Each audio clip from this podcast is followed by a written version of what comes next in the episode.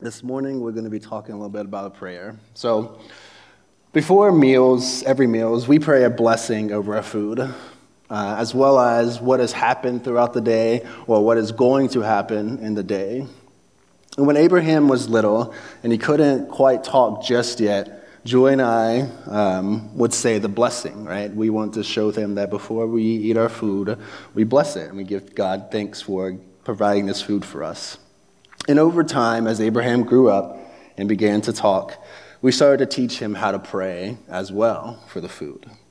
And so his first prayer for food went something like this Dear Jesus, thank you for rocket ship and fire truck. Thank you for mommy and daddy. Amen. We would add the food in part at the end because he has forgotten it. But you know, he's learning, right? He's learning. And so over time, the thankfulness for the rocket ship and the fire truck started to kind of fade away, which kind of broke me and Julia's heart just a little bit. Because my fire trucks, rocket ships, we got to be thankful for those, right? And eventually, the thankfulness for the friends and family and the food entered into his prayer. And I'll say, since we've moved here, I've kind of seen his prayer life grow just a little bit more. With the help of his kindergarten teacher, Miss Whalen, he has learned to pray that pray when he's not having the best of days.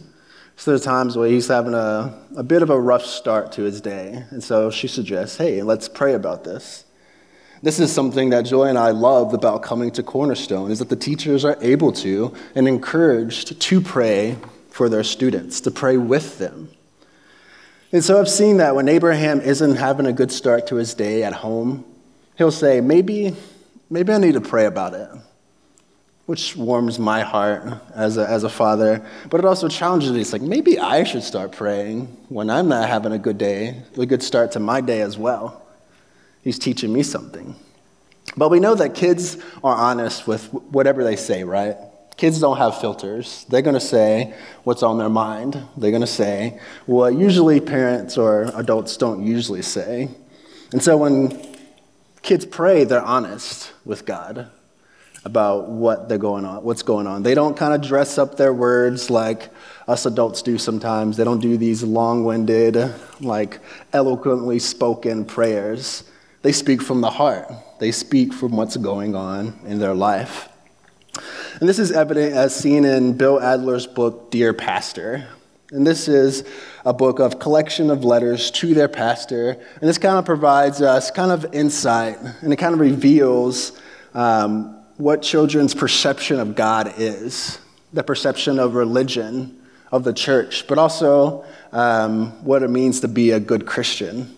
We see what is on the kid's mind and on the kid's heart. So here are some excerpts from uh, this book. Dear Pastor, I know God loves me, but I wish He'd give me an A on my report card so I could be sure. Love, Teresa, age eight. Dear Pastor, could you say a special blessing from my Aunt Beatrice? She is looking for a husband for the past 12 years and hasn't found one. Yours truly, Debbie, age nine. Dear Pastor, do I have to say grace after before every meal, even if I'm only having a peanut butter and jelly sandwich? Wesley, age nine. Dear Pastor, thank you for your sermon on Sunday. I will write more when my mom explains to me what you said. Yours truly, Justin, age nine. Dear Pastor, we say grace every night before you eat dinner, even when we have leftovers from the night before. Yours truly, Jackie, age nine. These are the things that are on our kids' mind. And it makes me think do we really have to pray for our leftovers that we just had yesterday? Aren't they already blessed, right? Has me thinking about these things. These kids are taught to pray to their Heavenly Father for what is most pressing in their life. And for some of them, it's whether or not they have to pray for their snack, right? We teach them to go to their Father with their petitions, to, to go to Him when they need help. And we were taught by our parents, who were taught by their parents, and so on and so forth. Or maybe, perhaps you were taught by Jesus himself, like the disciples were. Many people didn't grow up in a home that taught the word of the Lord. or a home that went to church. And so maybe they heard how to pray or the, heard how to pray from Jesus' own mouth. We'll see in our text this morning that Jesus had just got done praying when his disciples approached him and asked for a lesson on how to pray. Whether we are seasoned veterans in the faith or new believers, Jesus is teaching us that prayer is important. But the parable response gives us another understanding of how we should pray and to whom we are praying to as well. So, if you have your Bibles, would you join me in the Gospel of Luke? We're going to be in chapter 11, and we're going to look at verses 1 through 13. So, Luke chapter 11, 1 to 13. When you found your place in God's Word, would you please standing for the reading of our Lord?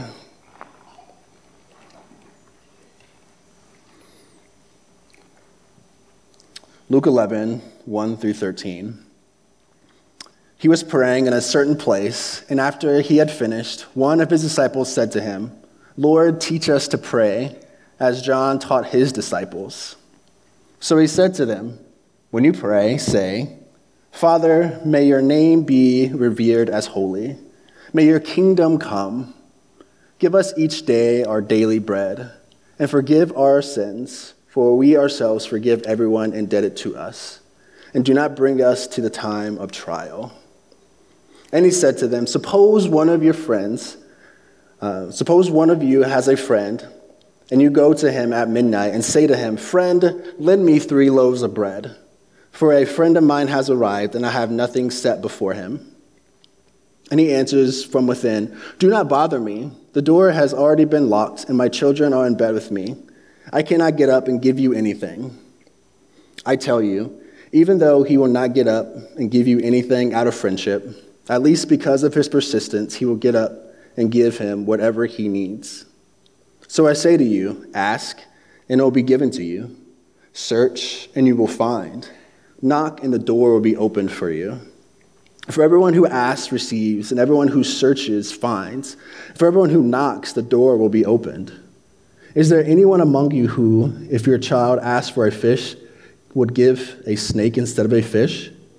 Or if the child who asked for an egg would give a scorpion?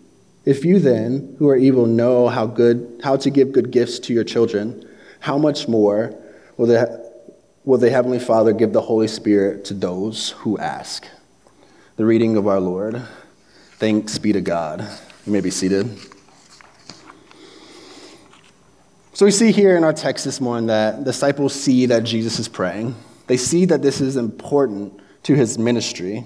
And they realize that um, they want to pray just like that.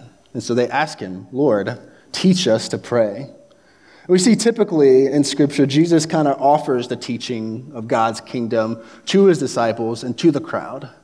But here we see that the disciples are seeking out this teaching of prayer, just like John taught his disciples how to pray.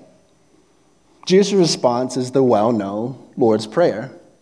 However, it's the shortened version compared to the one that we read in Matthew every service after the pastoral prayer.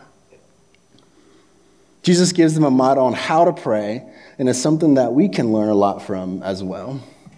And so Miss Julia kind of summed it up for our children this morning, but I'm going to do a little bit more. So the first petition is for the sanctification of God's name right? Father, hallowed be your name. The first thing that stands out is that we can use this familiar language that Jesus used when he addressed God. We can use this family language because he is our Father. This helps assure the disciples that God the Father knows their needs, and it gives them great pleasure in giving to those needs. This is shown in the parable that Jesus tells afterwards, which we'll get to in just a minute. We see this word hallowed, it means to make holy. We recognize our Father is holy and that we are called to be holy as well. For reverence of his holiness, we acknowledge his righteousness and perfection. We are awed that even in his holiness, we belong to him. We are to bring honor to God's name. The next petition is for God's kingdom to come. This language draws the people back to the Old Testament, back to the anticipation of the coming of the Lord. God's coming in judgment and in salvation. And Jesus, we and the disciples see Jesus ushering in what that kingdom looks like. And we pray that we can help usher in that same kingdom that Jesus modeled all throughout his ministry. So these first two petitions are very similar in that each teach um, and each makes a confession. And that confession is God has indeed shown his name, his self to be holy and in Jesus, God's reign has come near. All the while also yearning for the, the, the more complete realization that all people would come to honor the name of the Lord and that God would establish the fullness of his reign on earth. Father, hallowed be your name, your kingdom come. And so the next three sentences, these next three petitions, address essential needs in our life daily bread, forgiveness, and preservation. Give us each day our daily bread. The word daily in verse 3 offers a little bit of trouble for us. It's not, this word doesn't appear in the Greek literature before, anywhere before Matthew or Luke. And based on its etymology, it could mean daily, like each day. It could mean tomorrow's bread or the necessary bread, right? It's a petition for substance, a request for the necessary sustenance that we require daily. We trust that God will meet our needs, that He will care for us. At the same time, we're not worried about the future. We depend on God, our Father, to provide what we need for today. And then tomorrow, we will renew our dependence by coming to Him in prayer once again. Just like we have this need for daily prayer, this need for daily bread, we also have a need for daily forgiveness of God. So, this next petition is for forgiveness. We ask God to forgive our sins, right? We search our hearts, recognizing that we need His forgiveness. And then we confess those sins to Him. However, it doesn't just stop there. We just don't ask for forgiveness, we're supposed to give forgiveness as well. This forgiveness is followed by the assurance that we will also forgive others. Just as our Heavenly Father has graciously forgiven us, we must forgive others, forgive their shortcomings, forgive their, their failures, forgive their mistreatment of us. If our true desire is to be forgiven, then we must grant that same forgiveness to others, Jesus says. So now we get to this final petition, and that is of being tested. We are asking God for protection from life's trials. We know that we will have trials and tests in our life, right? There's no question about that. Jesus, nor his disciples, nor his followers could escape that reality in their life. So we can't think that we will also escape that as well. We aren't granted immunities to life curveballs or tests, but we are given the strength to endure and recover from whatever life or Satan throws our way. And so, all this is great. This, this model that Jesus gives us on how to pray, these words that we can pray if we don't have the words to say. But how does all this kind of connect with what happens after verse 4, right? Jesus tells a story about how a neighbor goes to his friend at midnight to, to get bread for a guest. How does that connect to this idea that Jesus teaches us how to pray? How do these two things connect together? And so we see um, that this man does come in the middle of the night to ask for bread. And I don't know about you, I would be pretty frustrated if someone showed up in the middle of the night asking for bread. And I wouldn't be frustrated really by the visit because you're more than welcome to come because I'm most likely going to be up at midnight, or um, your request. Um, I'm willing to give whatever I have to help. I would be more frustrated that you woke up my dog Baxter. Because if you ever visited my house, you know and heard Baxter greet you at the door. And so I'd be more frustrated that you awoken him and aroused him than myself because that means my whole house is going to hear and wake up, and possibly even the neighbors around us. He has this deep howling bark, and so you can definitely hear in the surrounding area. But there's a connection between this, this request for bread from the neighbor and this teaching that, that Jesus teaches us how to pray. And I'll be honest, it wasn't until I did a further study on this that I really uh, understood what Jesus was hitting at between this connection. You see, back in Jesus' time and culture, there was this social convention that if a friend came to visit you, you were obligated to give them a meal. And if you didn't have anything to give them, then you would incur great shame. Like the community would no doubt hear about it, and they'd be remembering this for days and weeks to come that you didn't give your guest a meal. And so we see that when the neighbor doesn't have the bread for his unexpected guests, according to this social convention, he has to go to his neighbor, go to his friend, and ask for this bread. And we see at first that the neighbor kind of denies his request because he's already locked the door, right? He's already set the alarm. He's already in bed with his family. Back in that time, they all slept in one space together. So if he got woken up and got up, the whole family is getting up. And if you have a one or two year old that you just put down, I don't think you want to get up, despite any kind of request. But we see that uh, if he did get up, he'd wake the whole, the whole family.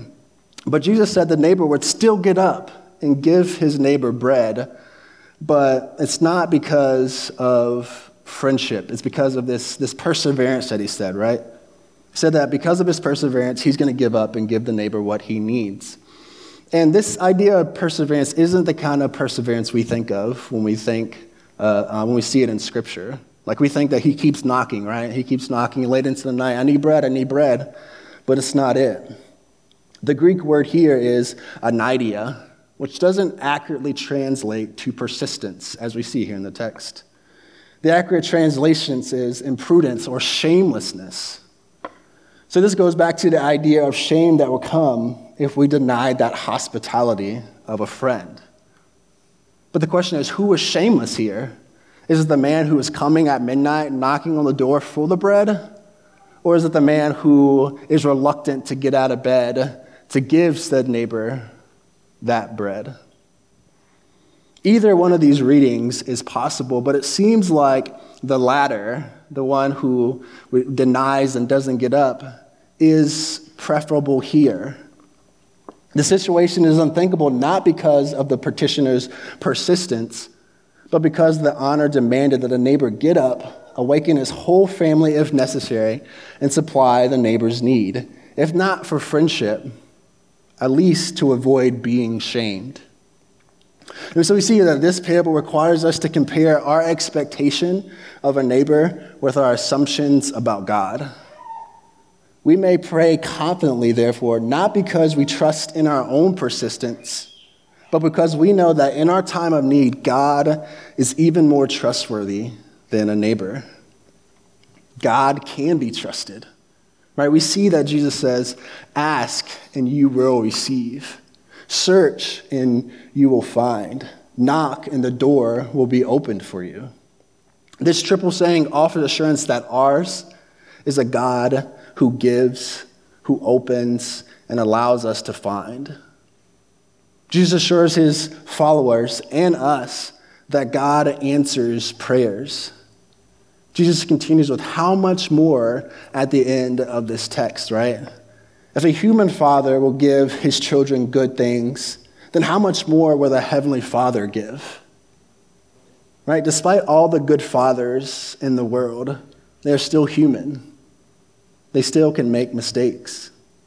But we have a Heavenly Father who is willing to give us if we ask. But we have to understand that just because we ask doesn't mean that it's a guarantee that we're going to receive whatever we have requested, right? When God's not a vending machine, we can't just put in our request and He's going to dispense what we want.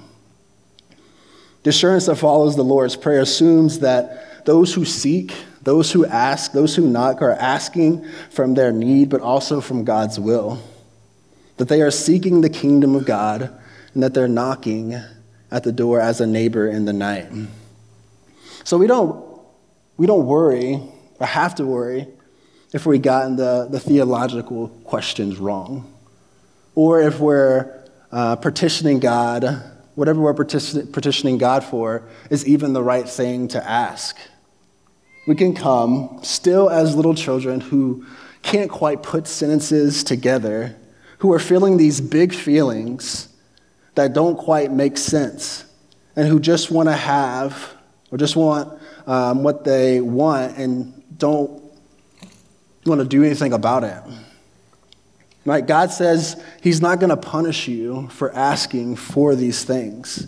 He's not going to give us snakes or scorpions instead of fish or eggs. Instead, we can trust that God is listening, that He will not be too far off to hear our prayers, even if they are silly, selfish, or completely off base.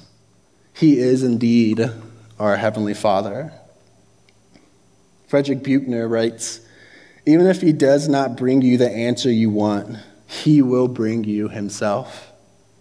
And maybe at the secret heart of all of our prayers, that is what we are really praying for. God gives us His Spirit, His presence, and God tells us that that's good stuff right there. That is good stuff. And so the disciples came to Jesus and asked him to teach them how to pray. But Jesus doesn't just give them these magic words to say, right? We don't just recite these, these words because we know that God's going to answer our prayers if we say these right words. Instead, Jesus teaches them about the nature to whom they are praying. From beginning to end, Jesus is telling them that they can pray to God as their Heavenly Father, as a Father that provides for our physical and spiritual needs, as the one who worships Him. When disciples asked for a lesson on prayer, they got a better understanding of God as Father. The greatest stimuli to prayer are the awareness of our need and absolute dependence on God, and our knowledge and experience of God's character. Jesus' teaching on prayer requires that the one who prays will pray as one aware of their desperate self need before God. Jesus' teaching assures that prayer is effective not because of our cajoling or because we have found the right words but it's because of God's nature as Father who loves his own and wants to give to those in need. And so, as I, as I close up, I'm going to invite the worship team to come back and join us for our, our closing song. And the song that we're going to be closing with kind of talks about how we need to put our trust in God. Some of the requests and petitions that we bring to God is pretty deep stuff, right? And it's that deep stuff that has that depth to it. That He is calling us to trust Him during that, those deep times when the waves seem to be out of control and they seem to be violently tossing all around us. That He is walking through us all in those troubling waves because He is a Father that loves and cares for His children. And I wish I could give you the reason why some prayers are answered while others go unanswered. I wish I could. And I really don't think any pastor really knows the answer. But what I do know is that God gives us the Spirit to help us endure whatever hardship or trial that life throws at us. Jesus is saying that our prayers are always answered. The prayer to every, the answer to every prayer is God giving God's very own self to be present with you no matter what. No matter if you feel it or not, it's there. God gives us God. It may not be the care, the cure, the career that we are asking for, but sometimes it might be. The important thing that Jesus says is that when we come to God in prayer, we encounter God Himself. A gift that will walk every step of the way with you. So I say, rest in that knowledge that you are not alone during some of your greatest trials and tribulations. God is with you.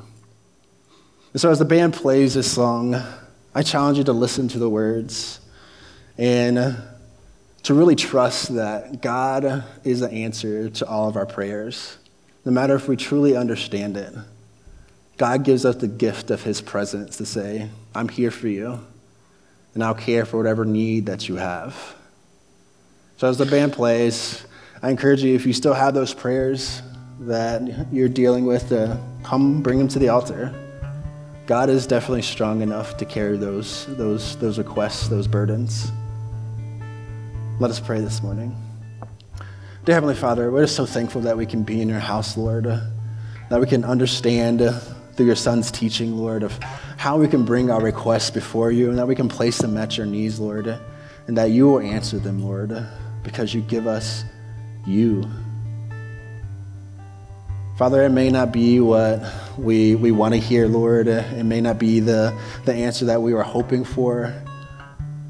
But you, you tell us that you'll never leave our side, that you'll never let us go through it alone, Lord. And so I pray, Lord, that we can hang on that promise, Lord. That you're always going to be with us, even when the waves get too big, even when the storms of life throws us all about, Lord. You are walking every step of the way, Lord. And it takes trust to know that we're going to be okay in the midst of everything, Lord. Because how much more are you going to give us than even our, our earthly fathers, Lord? Father, help us rest in that, knowing that you're going to be there for us in all of it, Lord. Help our, help our friends to, to encourage us to, to know that we're not alone during this, Lord. That you're sending the right people in the right time, in the right place because you're a God who answers prayers. So help us rest in that this morning, Lord. You gave us a, a model of how to pray, and you showed us who you are as a God who loves his children. Let us pray confidently, knowing that you're going to answer the prayers that we pray to you. Father, keep us safe and help us to echo those words that you've taught us. Father, we love you. We praise you. Amen.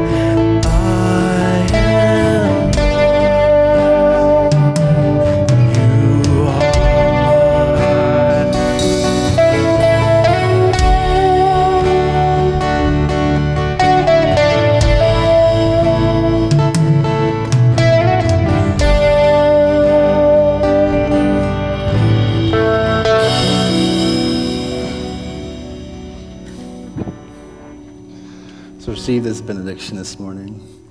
Go with the promise and trust that God is with you through every step of this journey the highs and the lows, the storms and the calmness. God answers prayers because He gives them, He gives us us. Go in that truth this morning, knowing that God hears your prayers and He answers them. You're dismissed.